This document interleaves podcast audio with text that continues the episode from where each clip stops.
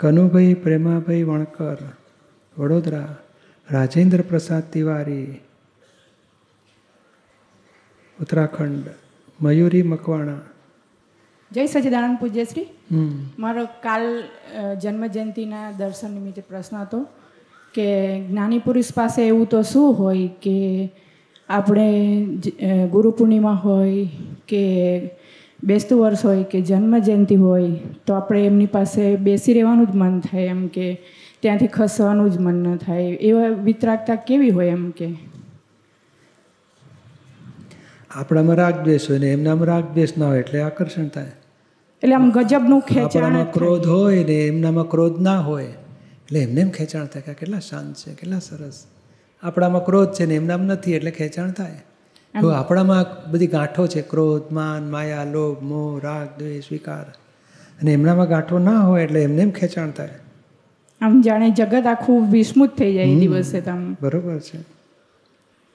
એટલે દાદા કહેવા છે કે આજે એના દાદા કહેતા ને કે અમે આ જગતની કાંઈ જોઈતું જ નથી. અને કેમ કરીને તમે સુખને પામો એ જ આખી જિંદગી જીવન જીવેલા. કોઈ મારા નિમિત્તે દુઃખ ના હોજો. મને ભેગો થયો અને સુખ જ હોજો. અને કેટલાય અવતારથી આ એક જ ભાવના. અને કેમ કરીને જગત સુખ શાંતિને પામે, તમામ દુઃખોથી મુક્તિને પામે? તે એમને આવું જબરજસ્ત અક્રમ વિજ્ઞાને પ્રગટ થયું, દાદા ભગવાનમય પોતાને પ્રગટ થયા અને એવું જ્ઞાન જગતને આપી શક્યા, તમામ દુઃખોથી મુક્તિ આ જ ભવમાં આ જ દેહમાં પ્રાપ્ત કરી શકે. એટલે આમ મહાત્માઓને તો હોય પણ નવા આવનાર મુમુક્ષો દર્શન કરે તો એમને કેવા મોક્ષના બીજ પડે? હા એ ફરક પડી જાય એમને. જય સચિન માયા વિજય દેશમુખ અમરાવતી. પૂજ્યશ્રી જય સચિદાનંદ કનુભાઈ વણકર. બોલો. જય સચિદાનંદ પૂજ્યશ્રી. મારો પ્રશ્ન વ્યવસ્થિત અંગેનો છે કે જે છેલ્લે બને ખોટ કે લોભ લાભ જે પરિણામ આવે તે વ્યવસ્થિત તે બરાબર છે? ખરેખર બરાબર છે. અને તે પરિણામને મન, બુદ્ધિ, ચિત્ત અને અહંકાર પણ સો ટકા સ્વીકાર કરે તે વ્યવસ્થિત કહેવાય? ના સ્વીકાર કરે એ જુદી વસ્તુ છે. પણ આપણે સમજી લઈશું ને, તો ધીમે ધીમે મન, બુદ્ધિ, ચિત્ત, અહંકારને કન્વિન્સ કરી શકીશું. પહેલાં આપણે ફિટ થવું જોઈએ. કે ના બન્યું વ્યવસ્થિત. આપણે જ્ઞાનમાં રહો. આ પ્રકૃતિ જ્ઞાનમાં એ તો બુદ્ધિ ડખો કર્યા કરે નહીં. બુદ્ધિનો ધંધો જ આ છે. નફોમાં ખુશી ખુશી થઈ જાય. ખોટમાં દુઃખી દુઃખી થઈ જાય. અહંકાર દુઃખી થઈ જાય પછી. એટલે બુદ્ધિ, અહંકાર છે, ત્યાં સુધી દખા દેવાના આપણે જ્ઞાનવાળા થાવ પછી ધીમે ધીમે સમાધાન બુદ્ધિને કરી આપીશું આપણે. હવે સ્થૂળ વ્યવસ્થિત કે સૂક્ષ્મ વ્યવસ્થિત અને સૂક્ષ્મતર અને સૂક્ષ્મતમ વ્યવસ્થિત? એમાં થોડું સમજાવવા કોશિશ. આપણે અત્યારે સ્થૂળ પકડો ને બધા સંજોગ ભેગા થઈને કાર્ય થાય એ સ્થૂળ વ્યવસ્થિત. અને પછી બુદ્ધિ અહંકાર ચિત્ત મન બહારના સંજોગ સામાના હિસાબ બધું ભેગું મળીને બને એ બધું માનનો ક્રોધ માન ભરેલા બધા હતા એ બધા ભેગા મળીને બની ગયું એ સૂક્ષ્મ વ્યવસ્થિત. પછી આગળની વાત પછી.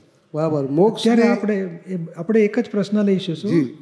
બધાને ચાન્સ આપી આજે. જય સચિદાનંદ.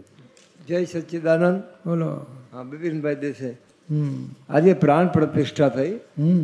તો એમાં એક એવો સવાલ પેદા થયો કે બ્રહ્માંડમાંથી અવતરિત ઊર્જા આવી અથવા તો પ્રગટ થઈ. તો મારો સવાલ એ છે કે શરૂઆતની કલાકોમાં પ્રાણ એમાં આવ્યા પછીની શરૂઆતની કલાકોમાં, એટલે કે ચોવીસ કલાકની અંદર એની ઉર્જાનો જે ફ્લો હોય, એ વધારે હોય અથવા તો સિમંદર સ્વામીની કે જેની આપણે પ્રાણ પ્રતિષ્ઠા કરી, એની કૃપા છે જે દર્શનાર્થીઓને વધુ મળે અને પછી જેમ જેમ સમય જતો જાય, એમ એ ઊર્જા કે કૃપા નોર્મલ થઈ જાય, એવું એવું કાંઈ નહીં ને? ના ના, એવું કશું નહીં. તમારી ભક્તિ હોય ને તો તમને તમે જે જેને ઊંધી વાડકી હોય ને તો એને બધું બધી કૃપા બહાર ઢોળાઈ જાય. સીધી વાડકી રાખે તો બધી કૃપા વાડકામ ભરાઈ જાય. એના જેવું. ઓકે આપણી ઉપર છે. એ અને ભગવાન પોડી ગયા ભગવાન જાગી ગયા અને ભગવાન પોડતા જ નથી. આપણે પોડી જઈએ છીએ. આપણે જાગ્રત હોઈએ તો ભગવાન ચોવીસે કલાક જાગ્રત છે. અને છેવટે બહારવાળા ભગવાન કૃપા આપે છે એની કરતાં વધારે મહીવાળા ભગવાન વધારે કૃપા આપે છે. પણ આપણો વાડકો ઊંધો હોય તો ભગવાનની કૃપા બહાર ઢોળી જાય. દીપકભાઈ આપણો વાટકો ઊંધો નહોતો છતાં જેમ ઉર્જાનું અવતરણ થયું ને એમ આજે વરસાદે નેગેટિવ માહોલ પેદા કર્યો તો એ તો આપણે વ્યવસ્થિતમાં જવા દઈએ બરાબર? પણ જેમની જન્મ જયંતિ છે એવા ભગવાન એટલે કે દાદા ભગવાનનો આમાં કયો રોલ આપણે સમજવો આ મહાત્માઓ જ્ઞાનમાં રહ્યા ને એ દાદા ભગવાનનો રોલ. અચ્છા અચ્છા અચ્છા.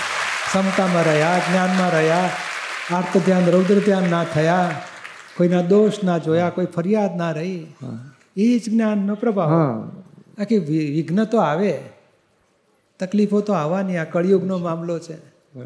નહીં સાંજે છ વાગે એરપોર્ટ જવું તો કેટલી તકલીફ પડે?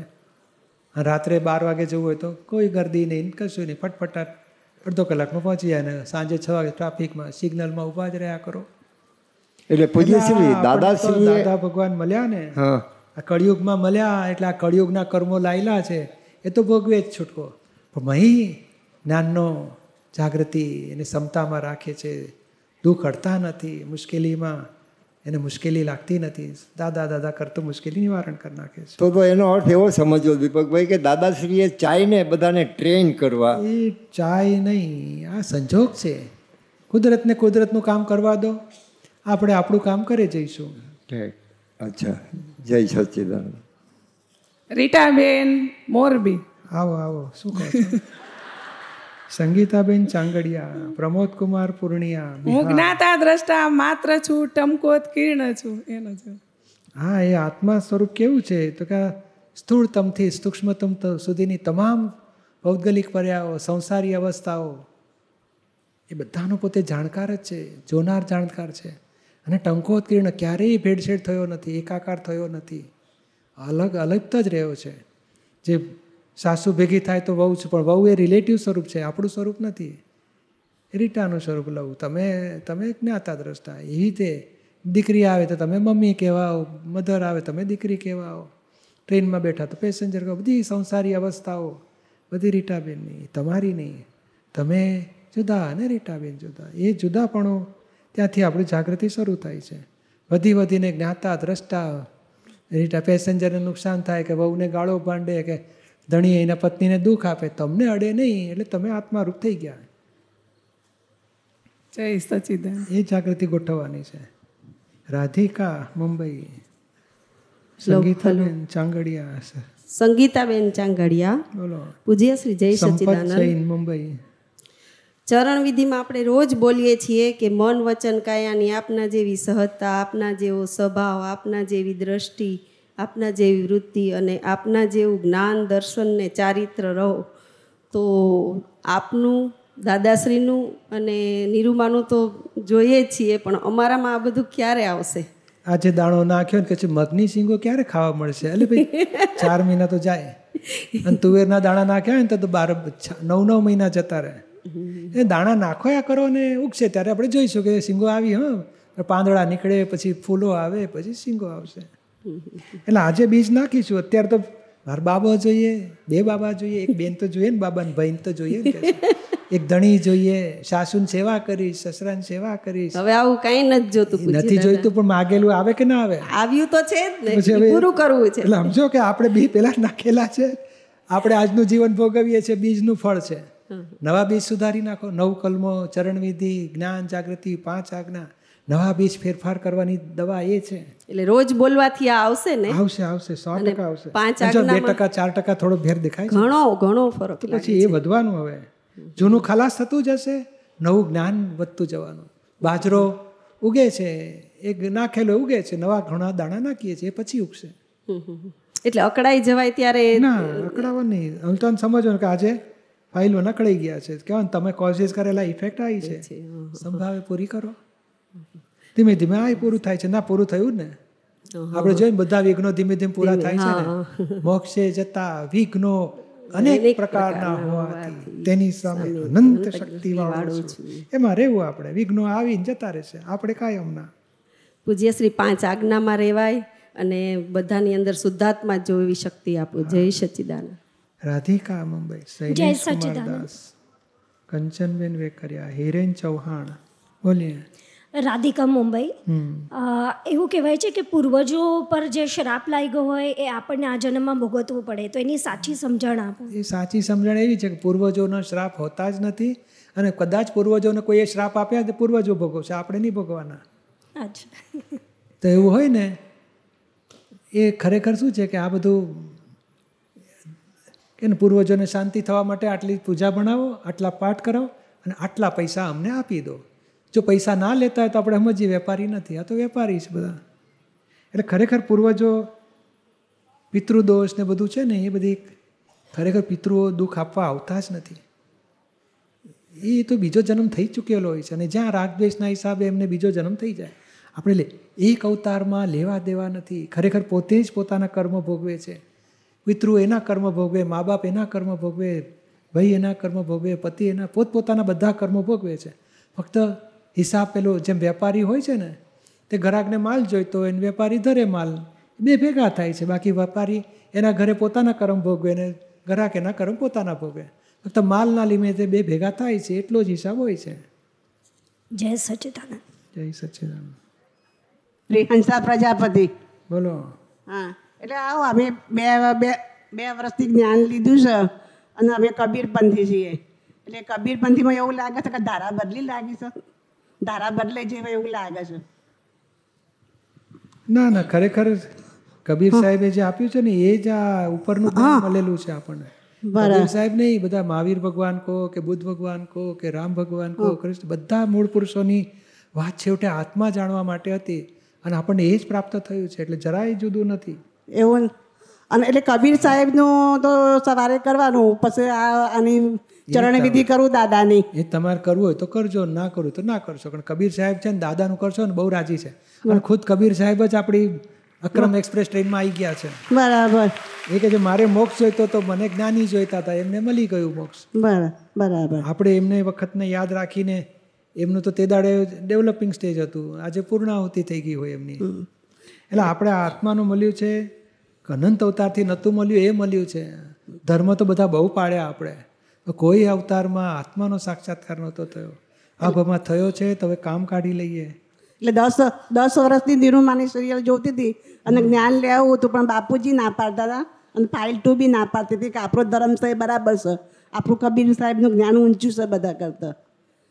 એ તો એવું બરોબર જ છે. એ લોકો એવું જ કહે પણ જેવટે કે ને આપણે ઘરમાં કોઈ દર ક્લેશ થતો હતો ના. કકડાટ થતો ના ના. કબીર સાહેબને એનાથી શાંતિ હતી ને? હા. તો સારી વસ્તુ છે. એટલે બધા બધાને પગે લાગવાનું બંદગી ભરવાની. એ બધું બરોબર. એનો વાંધો નહીં. આ ક્રોધ માન માયા લોભ રાગ દ્વેષ ચિંતા એ આપણે જાય ને તો આપણે સમજવું સાચા એવું નતું નહોતું. થતું ને? તો ભાગ્યશાળી તમે. પુનશાળી પીપળા પૂજ્યા હશે તો સારા મળ્યા ધણી. આ પૂજ્યશ્રી હિરેન ચૌહાણ જામનગર. પૂજ્યશ્રી સામાયિક કરવા બેસીએ છીએ ને ત્યારે એમાં ખાવા પ્રત્યેનો મોહ પૈસા કમાવા પ્રત્યેનો મોહ અને પ્લાનિંગ ફ્યુચર મેનેજમેન્ટ કે એમાં જ ટાઈમ જતો રહે છે. તો પછી કાલે પ્રત્યક્ષ દર્શનનો લાભ છે તો કઈ રીતે શક્તિ માગવી? કશું નહીં. આ એ તો ફાઇલ છે. ફાઇલ વનનો ફાઇલ વનને ખાવાનો મોહ છે પૈસા કમાવાનો મોહ છે બધું જાણવાનું. અને પહેલું લેવલ સુધારવાનું. ખાવા નિમિત્તે કોઈને દુઃખ ના થાય. પૈસા નિમિત્તે કોઈને દુઃખ ના થાય. પછી બીજું લેવલ સુધારવાનું કે કોઈ બાબતથી દુઃખી ના થઈએ. અને આ બધું ચાર સ્ટેપ ને પાંચ લેવલ છે ને એ ધીમે ધીમે ગોઠવવું પૈસાનો મોહ ને ખાવાનો મોહ. અને એટલું સમજી લેજો કે ભાઈ આ દેહના પરમાણુ ખેંચે છે ને બહારથી ખાવાનું ભેગું થશે. અને એવું લક્ષ્મી માટે પૂર્વના પુણ્ય પાપના હિસાબે લક્ષ્મી ભેગી થશે. તમે કુદાકૂદ કરશો તો કે વધવાની નથી નહીં કુદાકૂદ કરો તો ઘટવાની નથી. હા આપણે જે ધંધો કરતા હોય કે નોકરી સિન્સિયરલી પ્યોરિટીથી નીતિ પ્રમાણિકતા ચોખ્ખાઈથી કરવું આપણે. અને પૂજ્યશ્રી એ આપણે જે પોઈન્ટ લખ્યા હોય જે જે સામાયિકમાં આપણે દેખાણ હોય તો કાલે છે અ, જન્મ જયંતિ તો આપણે એકવાર હાલટીલી માગવાની શક્તિ કે પછી વારંવાર? ના ના એક કલાક શક્તિ માગજો ને. ઓકે. કે ભાઈ આ દોષ છે ને વિષયની ગાંઠ તોડવા જેવી છે ને માનની ગાંઠ તોડવા જેવી છે લોભની ગાંઠ તોડવા જેવી છે આ મોહની ગાંઠ. ખાવાનું એ મોહ કહેવાય પૈસા એ લોભ કહેવાય ભાઈ અપમાન કરે તો માન અપમાનની ગાંઠ. અને વિષયની ગાંઠ સંસાર ઊભો થયો ને બધો બૈરી છોકરા ધણી ને બધું. આ ગાંઠો ખલાસ થાય એ શક્તિ માગવાની. અને પાંચ આજ્ઞા સિદ્ધ થાય એ શક્તિ માગવાની. ઓકે જય સચિદાન. જય સચિદાન સંદીપ વાસી. પૂછ્યું છે આ ભરત ક્ષેત્રમાં ત્રેસઠ સલાકા પુરુષ સૌથી શ્રેષ્ઠ ગણાયા. એમાંય વળી ચોવીસ તીર્થંકર ભગવાન તો સર્વશ્રેષ્ઠ ગણાયા. હવે એમણે તો કોઈ શાસ્ત્ર નથી પકડ્યા કે કોઈ મોઢા પર લાગણીઓ વ્યક્ત નથી કરી કે કોઈ મોટા ચમત્કારની વાતોય નથી કરી. અને અત્યારે ભરત ક્ષેત્રમાં કોઈ તીર્થંકર ભગવાન હયાત પણ નથી. છતાંય લોકો એટલું બધું પૂજે છે. તો આ તીર્થંકર ભગવાનનું એવું શું મહત્ત્વ છે એવું કારણ તીર્થંકર ભગવાન છે, એમની કેટલી બધી, એમને પૂર્વ બે બહુ પહેલાં જ્ઞાનીની લિંક મળી ગઈ હોય અને શાયક સંકિત થઈ ગયું હોય અને જગત કલ્યાણની જબરજસ્ત ભાવના ભાવી નાખી હોય. એ બીજ તીર્થંકર નામ કર્મ બંધાઈ ચૂકેલું હોય. આ ભાવમાં તો જન્મે છે ને, ત્યારથી જ એ નામ કર્મ ફળ આપે છે એમને. જન્મથી જ ત્રણ જ્ઞાન હોય મતી શ્રુતવથી એટલે અને પછી દીક્ષા લે ત્યારે મનોપરિવ જ્ઞાન થાય ને થોડા વખતમાં કેવળ જ્ઞાન થાય. અને એમના દર્શનથી જ કેવળ જ્ઞાન થાય. એમની દેશનાથી હજારો લોકોના હૃદય પરિવર્તન થાય. સંસાર માર્ગ છોડી મોક્ષ માર્ગમાં ટન મારી દે. એટલે એ બધું જબરજસ્ત જેમના નિમિત્તે કલ્યાણનું કાર્ય થવાનું, એમની વાત જ જુદી ને. અને નિયમ છે કે બીજા તીર્થંકર આવે, ત્યાં સુધી જૂના તીર્થંકરનું શાસન કાળ કહેવાય. તો હવે જે બાવીસમાં તીર્થંકર હતા, તે ત્રેવીસમાં પ્રગટ થાય ત્યારે બાવીસમાં તીર્થંકરનું શાસન પૂરું થાય ને ત્રેવીસમાંનું શરૂ થાય. ત્રેવીસમાં તીર્થંકર પાર્શનાથ ભગવાનનું શાસન સો વર્ષ ચાલ્યું. હવે મહાવીર ભગવાન આવે તો મહાવીર ભગવાનનું શાસન ચાલશે. થેઠ એકવીસ હજાર વર્ષ સુધી. અને પછી પાછું છઠ્ઠા આરામાં તો બધું ખલાસ થઈ જાય, દૂરદાણી બધું. એ તો પહેલા આરામાં દૂરદાણી, પછી ધીમે ધીમે પાછું બધું પ્રગટ થતું જાય. એટલે આ કુદરતી છે બધું. એવું શાસન શાસન એમનું કહેવાય. અને એમના શાસનમાં બધા સાધુ, સાધ્વી, આચાર્ય, ગણધરો એ ગામે ગામ ફરતા હોય ને લોકોને કે ને કે મોક્ષ માર્ગમાં વાળવા માટે સમજણ પહોંચાડતા હોય. પૂજ્યશ્રી, આપ જે કહો છો, હવે હાલમાં અત્યારે આપણે સિમંદર સ્વામીની ભજના, આરાધના ખૂબ કરવાની. કારણ શું છે કે આ કાળમાં, આ ક્ષેત્રમાં બીજા તીર્થંકર હવે નથી થવાના. જ્ઞાની થયા છે અને એમની પરંપરા ચાલુ રહેશે. પણ કાયમનો મોક્ષ આ ક્ષેત્રથી આ કાળમાં છે નહીં. આત્મજ્ઞાન થઈ શકે શાયક સમકિત સુધી પહોંચી શકે અક્રમ અપવાદ માર્ગ દ્વારા. પછી અહીંની ફાઇલો પતાવી પછી આપણી આરાધના સિમંદર સ્વામીની એટલે માટે કરવાની છે. એમની ઓળખાણ એટલે માટે પ્રાપ્ત કરી લેવાની છે કે આપણો ધ્યેય આ જ રહેવો જોઈએ કે આ ક્ષેત્ર પરિવર્તન કરીને એમના મહાવિદ્ય ક્ષેત્રમાં, એમના શરણમાં પહોંચી જવું છે. કારણ આ ક્ષેત્રથી તો હવે છઠ્ઠો વારો આવવાનો. અહીં તો ભયંકર વિપરીત કાળ વધતો જાય છે, કળિયુગ વધતો જાય છે, વિપરીત બુદ્ધિ વધતી જાય છે, માણસ આર્થ ધ્યાન રૌદ્ર ધ્યાન વધારે કરતો થાય છે, અધોગતિના બીજ નાખતો જાય છે. અને હવે આ લોકો સાથે આપણે સંબંધ રાખીને અધોગતિમાં પહોંચવું નથી.